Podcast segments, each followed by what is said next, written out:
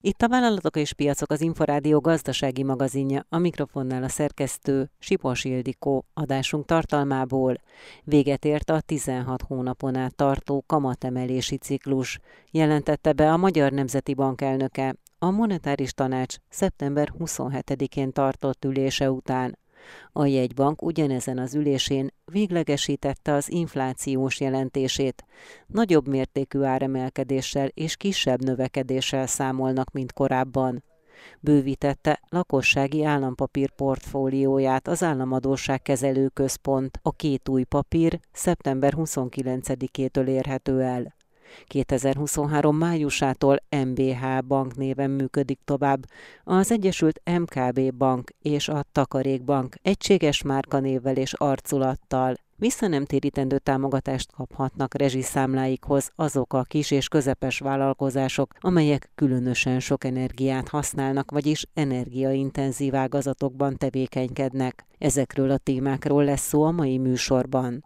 Tartsanak velünk!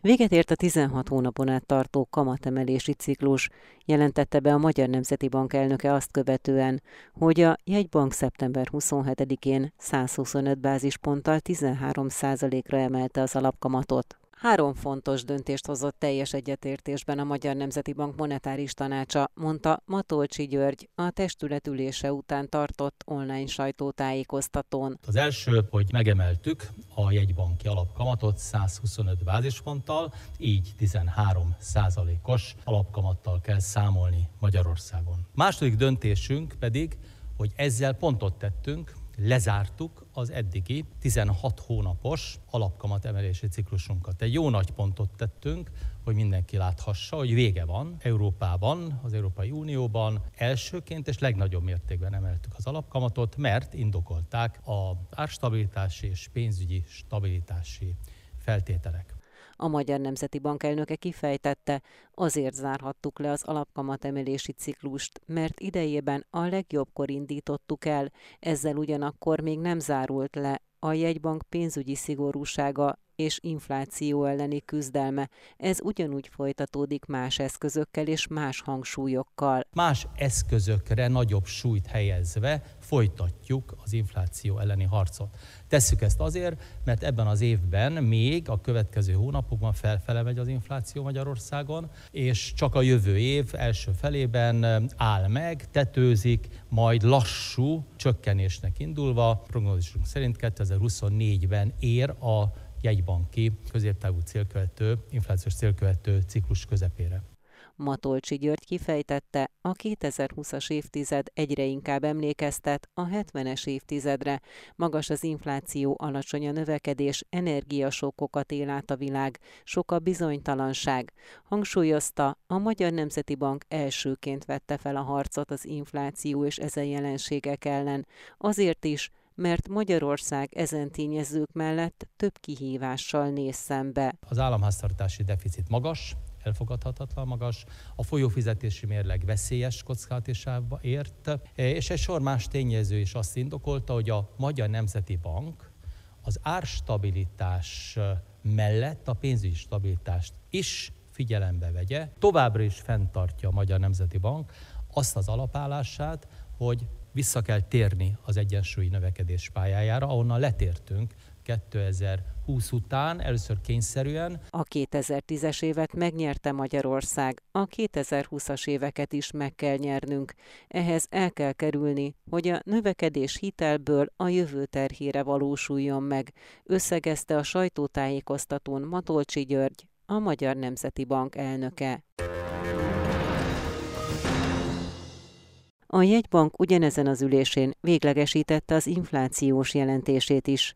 Nagyobb mértékű áremelkedéssel és kisebb növekedéssel számolnak, mint korábban kiadott előrejelzésükben. Az infláció a következő hónapokban még emelkedő pályán halad, döntően a monetáris politika hatáskörén kívülálló tényezők miatt, ilyen például a rezsiszabályok változása és az aszályhelyzet miatt az élelmiszerek további drágulása, fejtette ki a testület ülése után a jegybank alelnöke, aki hozzátette, kétezer-huszonhárom elejétől ugyanakkor a külső belső infláció lassulása és a szűkülő belső kereslet árleszorító hatása várhatóan egyre markánsabban jelenik majd meg. Az idei évben tizenhárom egész öt - tizennégy egész öt százalékpont között lehet az éves átlagos infláció, kétezer-huszonháromban tizenegy egész öt - tizennégy százalék között. Tehát itt fölfelé módosítottuk a prognózisunkat, és kétezer-huszonnégy első felében érhető el a jegybanki célsáv.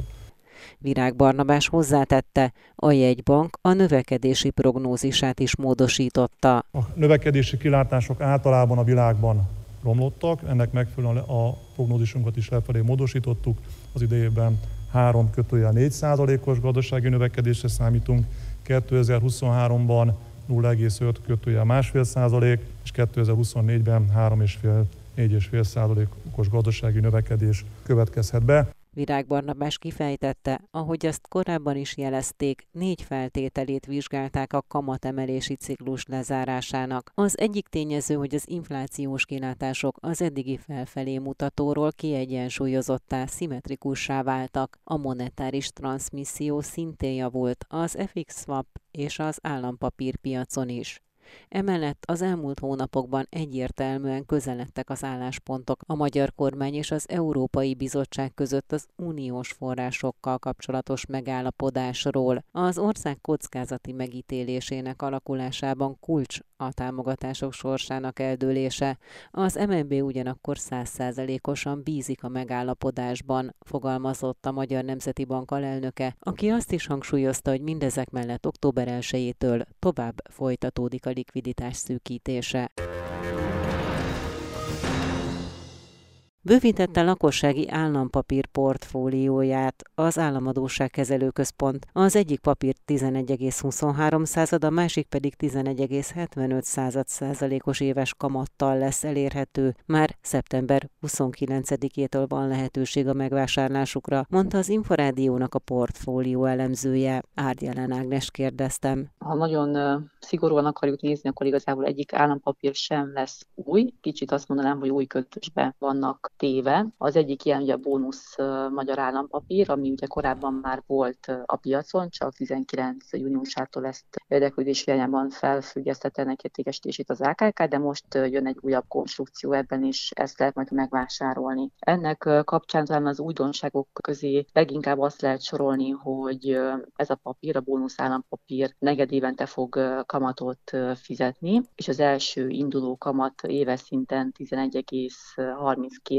század százalék lesz, és azzal, hogy ugye negyedévente fizet kamatot, ezért a kamatbázis, itt nem a tizenkét hónapos diszkont kincstárjegynek az aukciós ártahozamai fogják adni, hanem a három hónapos diszkont kincstárjegyé. Ez adja ugye a kamatbázist, és erre jön majd egy kamatprémium, ami most jelenleg egy százalék. A bónusz magyar állampapír futamideje milyen hosszú? A bónusz magyar állampapír három éves futamidővel kerül most a, a piacra. Az első kamatfizetés az most huszonkettő decemberében lesz, és a legutolsó pedig majd huszonöt szeptember végén. Milyen kamatokat lehet elérni negyedévenként ezzel a papírral, tehát mekkora lehet ennek a hozama, miért érheti meg például ebbe fektetni a pénzünket? Ugye ez mindig attól függ, hogy mit fog majd adni a kamatbázis, hiszen a bónusz magyar állampapír is egy változó kamatozású papír, és az infláció követőhöz hasonlóan, ugye itt is lesz egy kamatbázis, és lesz egy kamatprémium.